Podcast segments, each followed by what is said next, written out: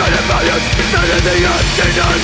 Force out, annihilate Cannot focus something that does nothing remains Something flash, something burn Forget to the end, so you know that the sun is blood What does it matter where you stand?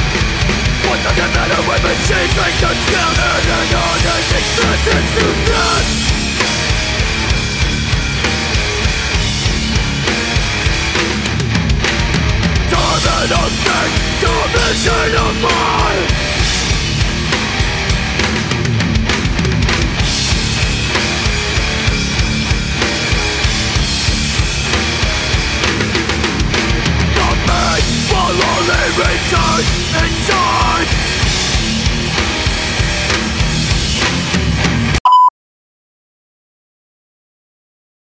All right, so this is the Barrio. and Today we're here with Lee of Division of Mind, among many other titles. so, uh, how was your day? Uh, my day was good. It was it was a little bit long, but not bad. I'm still I'm through with work for the summer, uh, and just got back from a weekend, so I'm still kind of settling back into uh, not having a million things to do all at once, and it's pretty nice. Hell yeah. Um, so first, let's like go over like general like music history. So like, when um, when do you feel like music became like a big part of your life? Um, honestly, music was was always kind of a big part of my life in the sense that I was when I was when I was really young, I was always pretty musically inclined, and uh, I mean, my father in particular was uh, very interested in music. I mean, he was the person who sort of got me interested in, in punk music in the first place. Um, and so you you know my my parents uh, when they were still together they were always there was always kind of music on uh, and uh, I you know I used to sit and actually like listen to records with my dad um, when I was really young but I would say I mean probably a, it it became a sort of part of my sort of social life about the same time that it did with all of my friends like sort of early middle school you know? Um, just when you know people just about the age where they could start kind of going out to shows from time to time. And you know a lot of my friends skateboarded and so like the music that was in skate videos uh, you know was definitely important uh, important sort of segues into to different kinds of kind of like alternative culture So you were always into like punk, hardcore, stuff like metal. Yeah, I mean, met, metal less so. I've, I've never been a huge metal guy. I mean, I, I, there's certainly metal that I like. Um, I, initially, I, I would say my sort of like subcultural entry point uh, was more the sort of like goth and industrial spectrum. Um, but because punk and hardcore are just much more accessible in sort of a local sense of like those like when you're young particularly it's like those are the shows you can go to For sure. uh, and there's much more of an established sort of DIY culture around that so I mean it, it pretty quickly kind of gravitated in that direction You were talking about like video games kind of a second ago. Are like the Tony Hawk games like notorious for like punk, all sorts of stuff like that? Like, did you play games when you were younger that kind of got you into music more? Or were you, I, I played I played games casually. I, I would say like skate videos were, Yeah. were more of an influence, at least on my circle of friends. Though at the point when like Tony Hawk and stuff were coming out, I'm I remember when the first one came out, and it was exciting to hear bands that I liked. you're probably a little bit video game. older than I. Am. Yeah, so I'm that 31. makes- yeah, that know, makes so sense. it's uh, so it's like there was there was definitely that moment, and I think I can't remember if it was in like two or three that Avail was in one of the Tony Hawk games. I remember when that happened, it being like very exciting. yeah. Or was it Striking? I can't even remember. I, I was not a big video game guy, but I, you know, it is is definitely clear how the Tony Hawk in, in you know specifically Yeah. got lots of people into punk music generally. For sure, I can agree with that one. yeah. Like, what are uh, some of your favorites from like being younger? Up I mean, young in terms of bands. Yeah, stuff like that. Oh, I mean, it was just uh, anything that I could access in a live setting. So I, I think, I mean, I, I have a very specific memory of seeing uh, Dead Serious, which was a, a band from around here, and recognizing. So at the time, my favorite band was Count Me Out. They were like, but it was in this way where I was, I was still pretty young and they did not feel necessarily like peers to me. They're still people that I kind of like looked up to in the way that is, I guess, more of a conventional approach to like music fandom. And I remember seeing Dead Serious and recognizing people on stage that I had just seen kind of at shows, you know, in the audience, moshing, you know, whatever. Um, and I remember like it just like kind of clicking like oh these are just kind of people like me I'm a little older whatever. They're people like me. Um, and so I mean quickly like Richmond's it quickly became I don't know that was uh, kind of how I think I started to get a sense of why punk and hardcore are sort of uniquely positioned as subcultures. Um, but and so at the time you know i was like a pretty voracious consumer but like local in terms of local bands you know it was like count me out avail um, strike anywhere were, were big sort of important bands to me. Um, like i said dead serious uh, murder weapon you know dtn and then uh, later on I mean, you know, all, all of the Richmond bands, especially when my friends started starting bands, like that was what was exciting. Was like you know you could go kind of like especially the first few times like going out of town with friends bands and stuff like that were your peers you know it was something, something that you could feel responsible for in some small sense uh, and feel kind of like accountable to and, and like you're a part of something that is larger uh, than than you and i think that's like a really attractive aspect of, of punk and hardcore for, mm-hmm. for young people at least it was for me so, like coming off of that, you're a sports fan. I've heard you like soccer. Yeah, yeah. How would you compare like the like when you look at sports? It's kind of the same aspect. You see people kind of get together, and that's how they. It's I would say it's similar to people that like uh, different genres of music. There's kind of like a subculture, I guess, like based sure. like whatever fan. But how would you say that like kind of relates? Do you like go to uh, soccer games? I do, yeah. Um, so my dad is is English, and we spent. Uh, he's from London. We spent a good amount of time over there when I was younger, and I, you know, continually sort of. Uh, I, I spent a fair amount of time there as well as as an adult. So uh, in some sense, I'm you know like plugged into the, the kind of subculture that surrounds uh, football in the UK, though not in a particularly active way. I mean, right. it's it's like anything else. It's something that you have to like be very like present for. I think in the sense that those are like, uh, you know, across the board with with sports, uh, you're sort of attached to something that is uh, as much as there are like sort of personalized qualities of, of a team that you may identify with or, right. or of a sport generally you may identify with or whatever you know that is still sort of a massive you know multi-million billion dollar yeah. kind of market and it's there's always that sort of aspect of like salesmanship and um, it will always be i think sort of impersonal in some sense whereas right. like at least music subculture or the subcultures that we're a part of i think having a sense of ownership over it um, is an important is an important sort of distinction um, you know, there's there's certainly parallels. I think like anytime people sort of identify,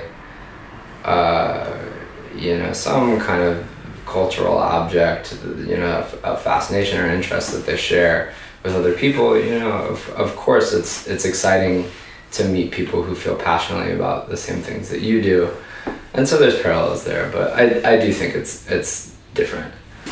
Um, though you know the I think so location to location, it also it varies though. For sure, and kind of, oh, my fault. I'll let you get the question, but going off of that, you'll see that some bands they get their labels and they become big really, really fast. And you're saying how something like football in the UK, it there's always a salesmanship factor into it. Mm-hmm. Would you kind of argue that there's some types of music that are kind of like that because these bands will get up really quick, get their label, have their producers, and they'll just turn into this this huge band that people just all start flocking to. Like, would you say there's less of a like culture within bands like that, or would you just how would you like describe something like that happening?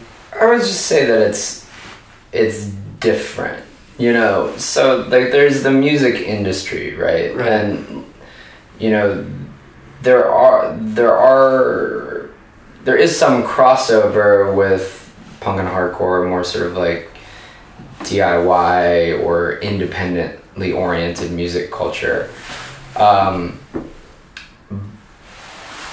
I guess what I'm, I guess what I'm saying is, uh, you know, I think while I, I'm never gonna be the person who like knocks anybody's hustle, you know, and I think it is certainly a dream to be able to make a living playing music. Um, though it obviously is sort of the more entangled in the industry that you become, the more compromises you're gonna have to make. You'll see the bands will completely change. Like once they Yeah. get, get Which, the and I, I mean, change isn't necessarily a bad thing, right? Like change is, you know, you you have to change. You, you can't Right. write the same record over and over and over again. Um, and sometimes I think being attached to larger labels facilitates opportunities for experimentation and engaging with new audiences and you know access to more creative producers or different kinds of recording opportunities and that's really cool um, i don't think everything needs to kind of remain bound up in this kind of weird authenticity market where you're trying to always like gauge if people have uh, pushed the boundary too far or if they're you know kind of uncreative and, and too static and too so there's no like fine line between Yeah. yeah. But I mean, I will say like I I would never be interested in playing music for a living, um, at least not punk music.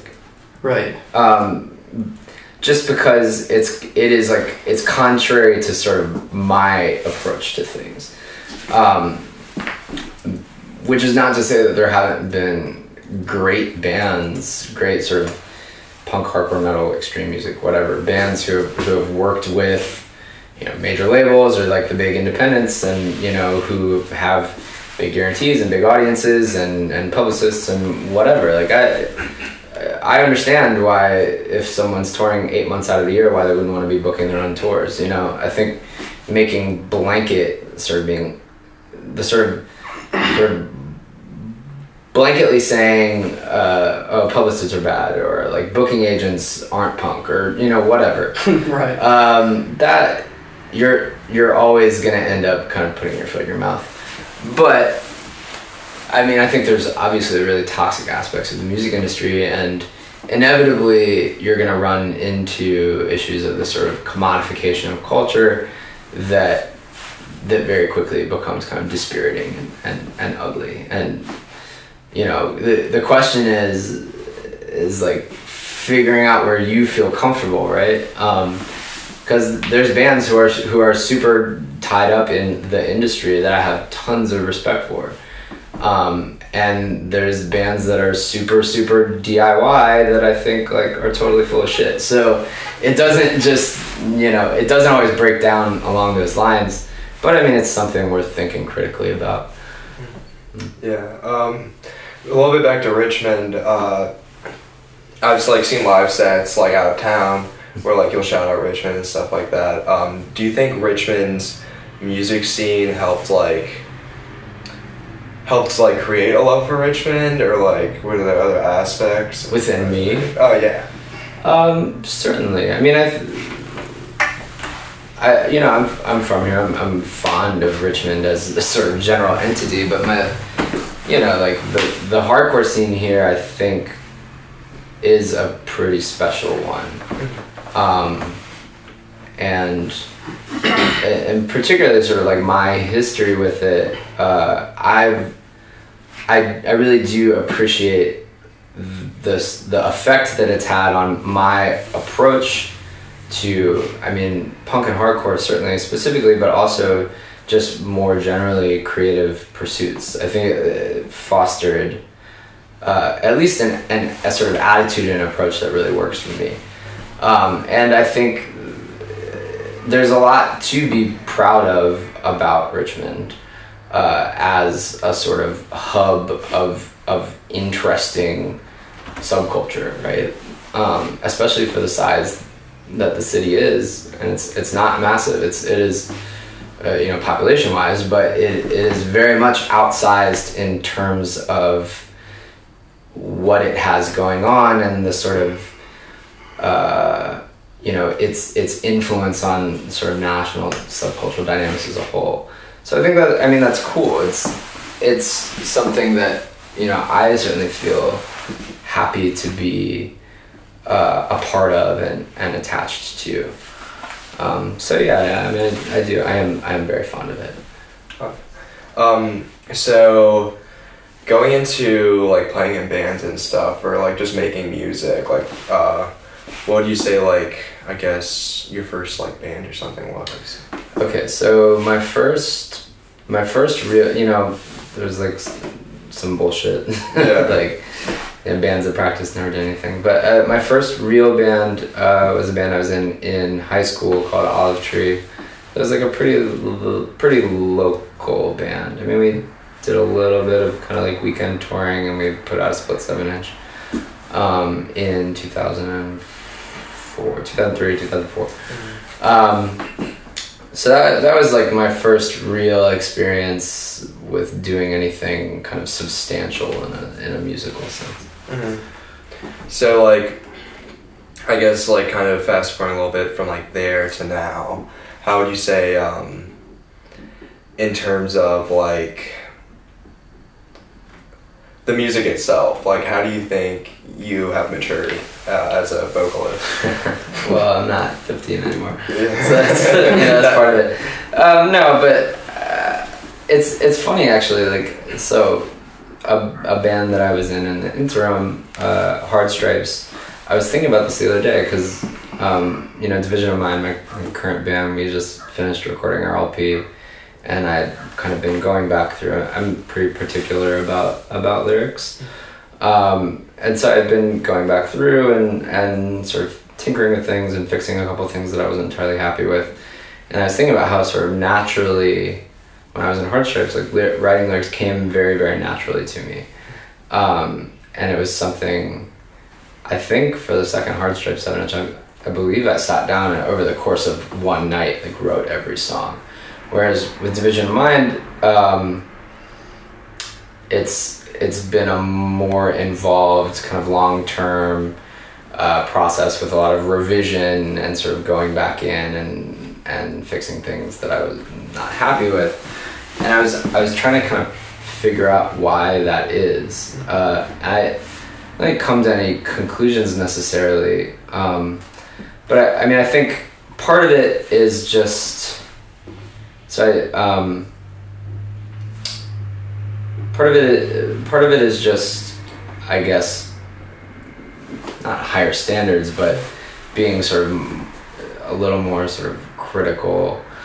Um, but also it's as a person who's like a little older it's it's kind of hard to write it's harder to write punk and hardcore lyrics than it used to be and i think in some respects that's because like you know punk and hardcore they're, they're youth oriented subcultures. Like all when when i think back about all of the lyrics that i really appreciate not universally but for the most part they were written by people who were like either teenagers or in their early 20s um, and they were writing that sort of set of experiences and that kind of perspective. Um, and that's not you know i was there once but it's that's certainly not where i'm at now. Um, and so i think it is a little more of a com- complex or sort of difficult um, endeavor to try and to try and write hardcore lyrics from the perspective of, of an older person in a way that doesn't seem sort of forced or that isn't like play acting, you know, because I'm not I'm not gonna just kind of write whatever because it fits or because it sounds good. Um, and so trying to reconcile like all of those different aspects of the sort of process of putting lyrics together has been has been trickier as I've gotten older for sure. So I've, I think I've got like one more question, but as um, as someone in college right now, I know you have a very extensive um, like education. You've spent a lot of time Yeah. in class, and um, I was just wondering how you managed to kind of balance the time in between making your music and going to class. And I was wondering if going to school kind of like transformed the way you write or like think about writing lyrics in your music. Yeah, so uh, I guess like full disclosure on that, or like the sort of full, you know, the full story on that is like I'm currently in the midst of doing my PhD uh, in uh, well, what is a sort of interdisciplinary media studies and theory program. Um, but my background is in literature, so my, my master's degree is in English literature. My my undergrad was in English uh, as well. So I mean, obviously, the sort of just general exposure to the written word or whatever, um, as that's kind of accumulated throughout, uh, you know, the course of higher education, um, has has certainly been an influence. Like that's impossible to deny. Um, and in terms of how I sort of m- manage the time constraints, um, well, poorly sometimes. I mean, so the nice thing about about you know uh, at the point where you're doing sort of doctoral work at school is is in some sense much more like a job than it is like going to school. Right. Um, and you know, as part of my my sort of graduate assistantship, I, I teach. Uh, so I teach film at VCU, and uh, it is certainly during the semesters. It is a, a pretty intense time constraint. It's it's difficult for us to do much. Right. And part of the reason that the finishing the LP was kind of such a slow or laborious process was that I was trying to do it um, in the middle of a semester. So, uh, you know, and that my work is always gonna kind of be a priority at this point in my life. I Mhm. can't exactly just like fuck off and like Yeah. you know skip you know, or or just like bail Right. on uh, sort of school obligations or academic obligations. Um, but the nice thing is it leaves summers open for the most part. I mean, there's still work to be done during summers, but it's not like I have to be at a specific place like five days a week like a lot of people do for their jobs. So, I mean, that makes it easy to do easier to do some things within the kind of standard conventions of like being in a hardcore band. Um, I would say that the degree to which I uh, am uh, sort of like very specific about word choice and why I, I can be a very slow lyricist, as, especially at this point in my life, um, is I mean it's partially just you know, I'm, I'm kind of so I write for a living, right? So like I'm thinking about words all the time, um, and when I feel like even in the context of writing hardcore lyrics, and I, this is I think is like an impediment r- more so than it is uh, some kind of uh, you know this is not necessarily a good thing. I guess is what I'm saying is that um, I do have a hard time if I feel like a word that I've chosen or uh even the sort of construction of a of a sentence or a line within a song. If I feel like it's it's only like eighty percent there and it's not really right, I have a really hard time just letting it go um, and therefore it, it can take me a long time to finish things. That's that's super respectable though because you'll find some bands you'll look at their lyrics and I guess it's uh, I mean I don't want to sit here and disrespect people but like you'll see their lyrics and you're like come on like that's kind of ridiculous but you must have a way to like, do you find yourself following rules and a structure because you've been around literature for so long because Um, Yeah, I mean, I've, I I am certainly I think more uh, attuned to grammar than a, uh, maybe a lot of people who write hardcore lyrics. But I again, I don't think that's necessarily good thing. I mean, it's a thing that works for me, right? Yeah. Like, uh, and it, for the most part, I'm pretty happy with my contributions to the bands that I've been in throughout the years. But uh, honestly, some of my favorite hardcore lyrics ever penned are are in sometimes like are certainly not grammatically correct and Yeah. in many respects almost like kind of like approaching nonsense but they, you know or just the sort of like stupid rantings of a, of a teenager. But for whatever reason you know that is what works uh, in the context that it's in. I think th- where you start to like the problem is especially these days that there is just so much that's accessible right? Um, that you see a lot of kind of derivative or like paint by numbers lyrics. Or like you know the example that i can think of um, just off the top of my head is like i remember after um, the first well not the ti demo but after stay cold came out like I could not count the number of just rehashed, reconfigured. You know, the the record blew up. It was a fantastic seven inch. Uh, you know, it is a sort of modern classic in many respects. But then, you know, everywhere it was like the Reaper this, the Reaper that, like, you know, all these lyrics about being like ice cold this, whatever. Um, and so and and now i mean that was at this point kind of a while ago so like now you really do you see things kind of pop up very quickly kind of percolate down through culture get or through subculture i guess and get kind of churned up and kind of reconfigured and spit out um, and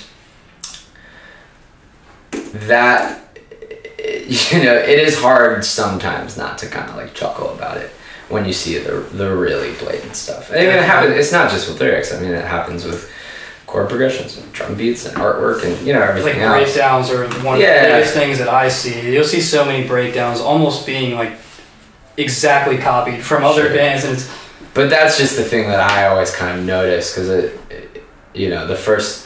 Generally, when I hear a new band, like one of the first things I pay attention to is the, you know, the vocals and the lyrics. Right. Um, just because that's what I kind of gravitate. towards.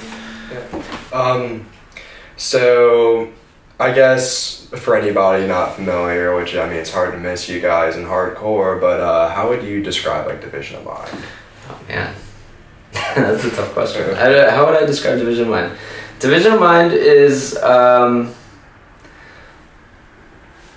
so, so the reason that it's it's funny to talk about your own band this way, but the reason I think Division of Mind is interesting to me is that it it really is like a very collaborative songwriting process uh, from people from from like five people who actually come from like pretty different places uh musically speaking um but i mean if i was going to describe it uh, you know like so when we started the band we wanted to make hard music right?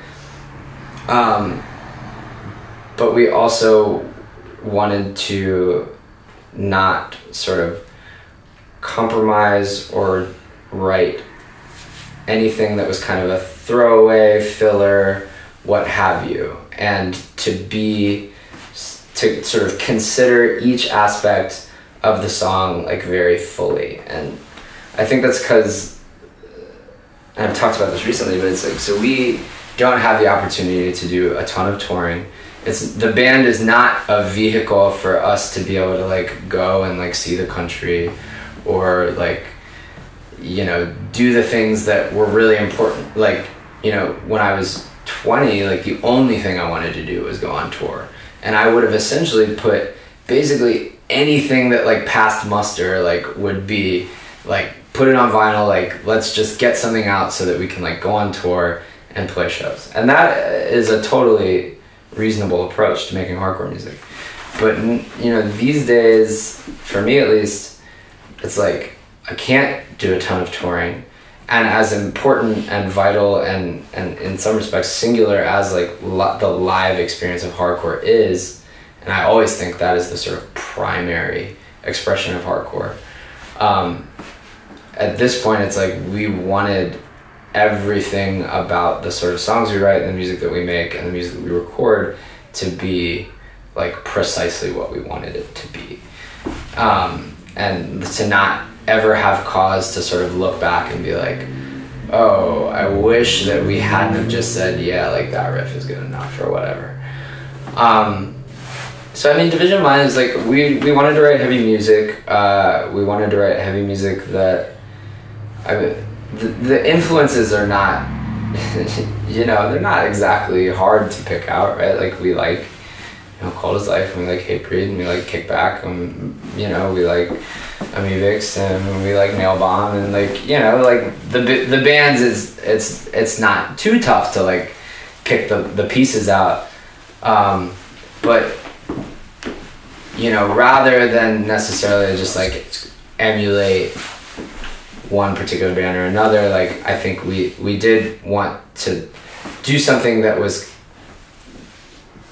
that was very much its its own thing. Certainly. Yeah. Um, how do you think the live aspect plays into Division of Mind's uh, sound, like rather than the recordings? Because my first exposure to Division of Mind was um, the Triple B showcase last year, Okay. and um, I remember like it was it was heavy. Like there was a lot of aspects that like really drew me into it. Um, how do you think like you the band as a live uh, live band like plays into um, transferring it to a like recorded produced album? Um, I guess I think in a, in a live setting, you know, it is very much like I think in a live setting, the most important thing about hardcore is just like the sort of release of energy, um, and I think you know, at least for me, like the the thing that I know how to do is to just like give it my all, right? Um, whereas in a recorded setting, I think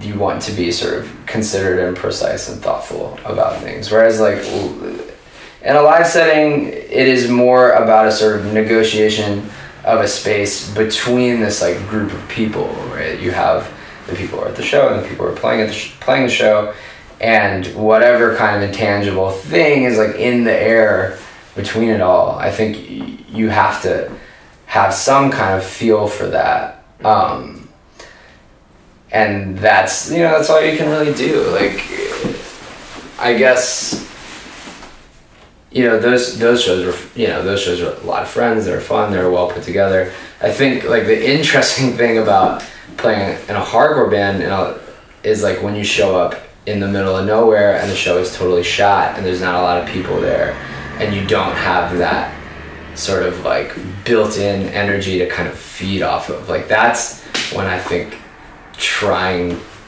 to produce something in like a live setting is actually really tricky and difficult. And um, I, I don't know if we're necessarily good at navigating those kinds of situations but i've certainly seen bands that are. And you know that's always something that really impresses me is like people who can show up to a show that for whatever reason is totally fucking shot and still just like conjure that thing that is hardcore you know Before we get into like some of the physical media, um, something that always interested me about uh, lyrics and Division of Mind is like a lot of like mention like I wouldn't necessarily say like biblical, but like there's a lot of heaven and hell things I hear like Yeah. that. Um, something stuff along those lines. How would you, um, I guess, like where does that come from? Um, I mean, I I find religious metaphor to be very useful for thinking about.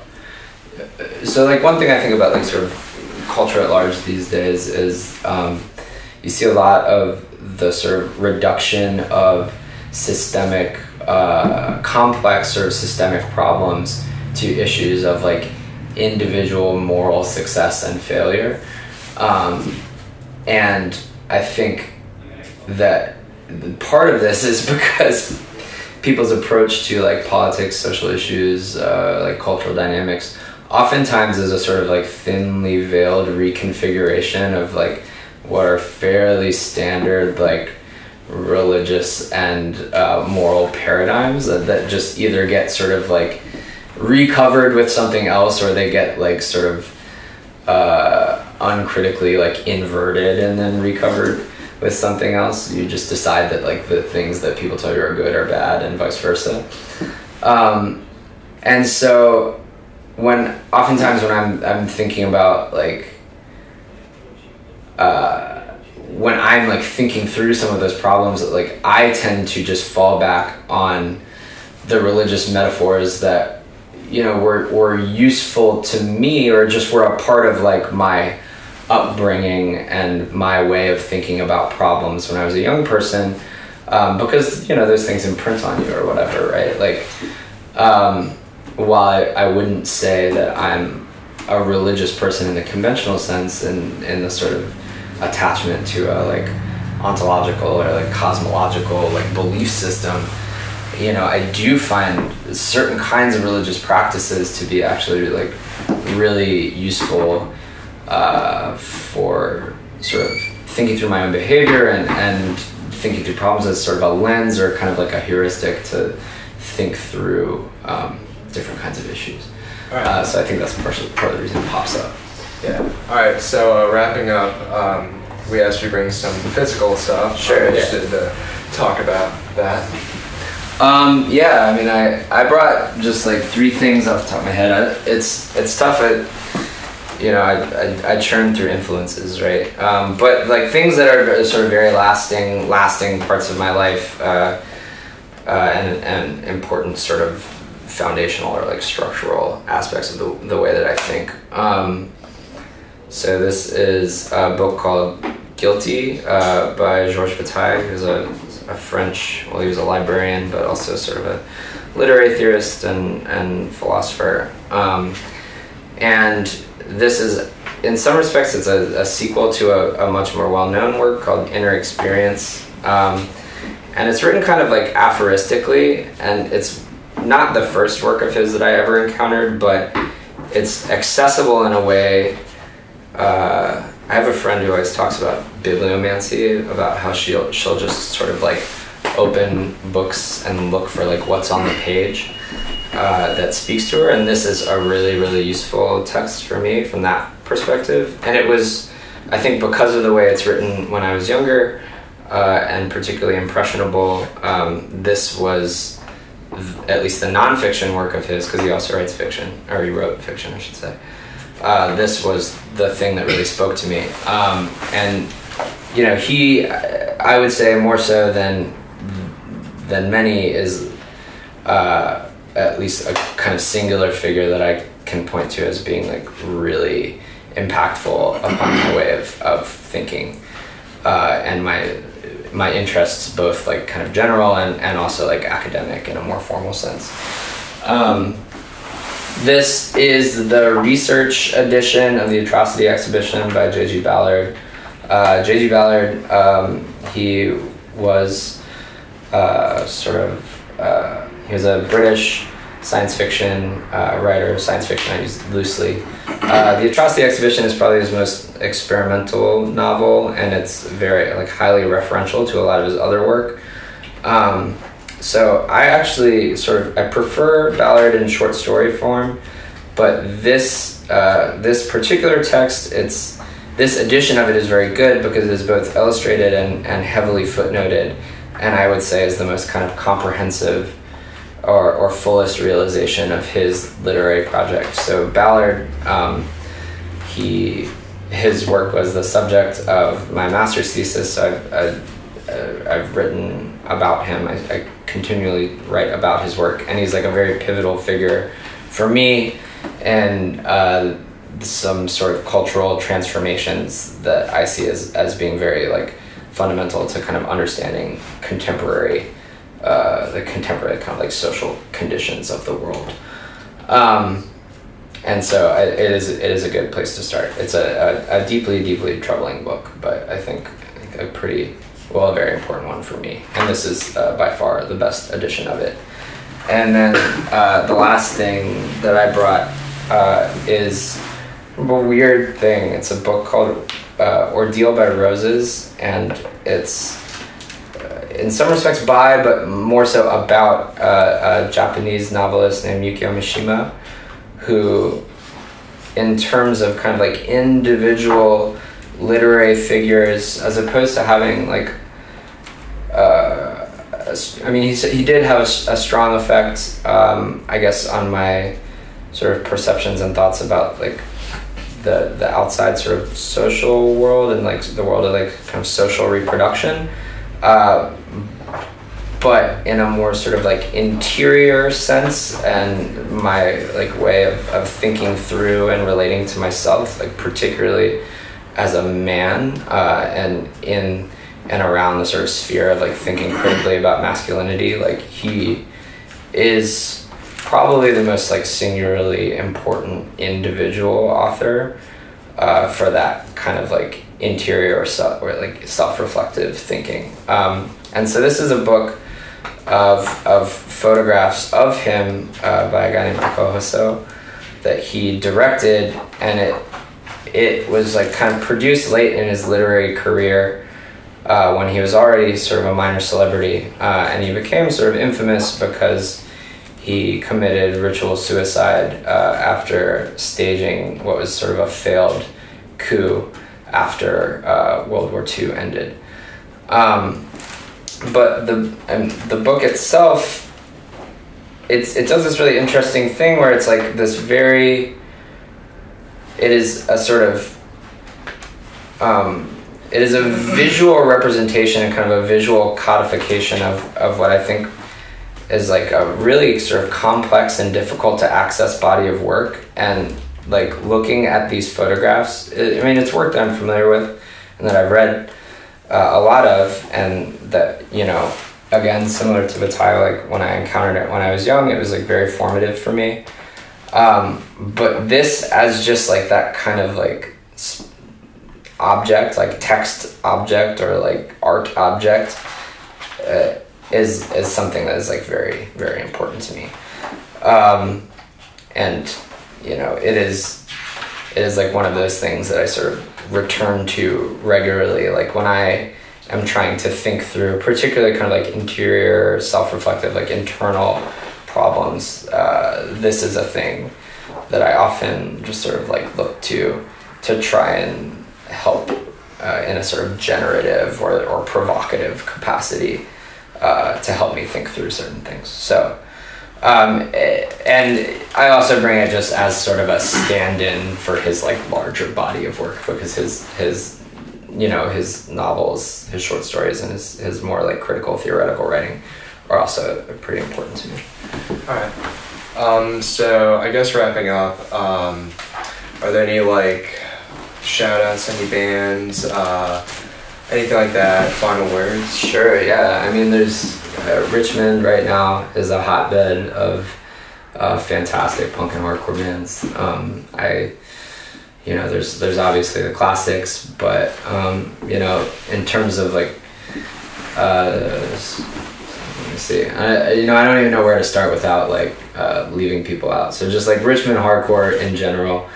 Uh, is in I think a really fantastic place right now. I think the people who are part of the scene should be should be proud of that. Um, and we just got back from a short tour with uh, No Warning, Blind Justice, and Never Ending Game, uh, and you know I I couldn't have you know that the entire time spent on that tour was was like a treat from front to back. Uh, they're all like fantastic bands um, bands that in some respects it's like difficult going on after them because they're all such like excellent musicians and very like focused and uh, you know they all just kind of like fucking bring it like every night but in a way that i think is at least for me it was like very provocative of like i mean especially like we would play after never ending game every night and it was like fuck like we have to we have to live up to that which I think made us like a better live band in many respects. Um, but yeah, I mean, it's easy, I think, to look back on uh, whatever your sort of favorite era of hardcore is, and you know, think that things have gone downhill or they just aren't as good as they used to be. Um, but you know, for all the downsides that like contemporary like models for communication, information, the internet, whatever, have brought to punk and hardcore, and there are some downsides. Uh, I mean, the net positives is the sort of like there's like a connectivity and a way of sort of learning and doing the sort of like scholarly work of of subculture that has facilitated like a bunch of like really really great fucking bands and like the kind of means of access that people have to like all different kinds of music from all different kinds of eras and geographical locations and you know bands that you know being sort of plugged into like aspects of the culture that you wouldn't have necessarily had access to even like 10 years ago i think has produced a certain kind of creativity that like at its best is has produced like really really interesting music um, and you know again like i you know i could go down the list and you know for every band i named there'd be 10 that i was missing but uh, in terms of records that have come out recently, uh, the Deflect LP, everyone should get it. It's great. Um, I think the last song on the Deflect LP is like my favorite hardcore song that's like come out in quite some time. Um, I, you know, like I said, I can't wait for the Nosebleed 7 inch to come out. Can't wait for the Never Ending Game record to come out. Um, so, you know, there's, there's great bands everywhere. Um, and yeah. All right, cool.